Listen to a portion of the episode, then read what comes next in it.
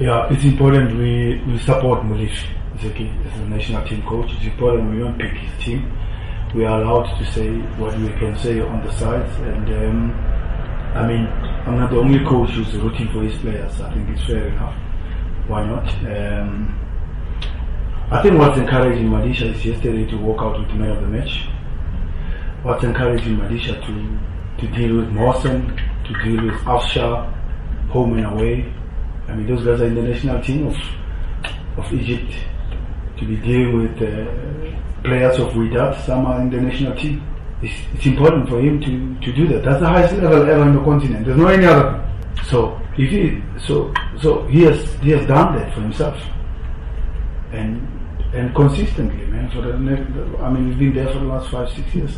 Those are the players we're playing against. If you want to make top five in the World Cup, you're going to meet those guys and you're going to be able to play against these guys. And you should have won at least a game against them before.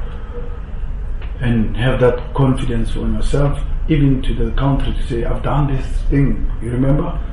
Yeah, if it's not there, it's not there. I mean, I've always said Mosa Lebusa and, uh, and Madisha as local centre backs have equal opportunities as Tyson and Buhle.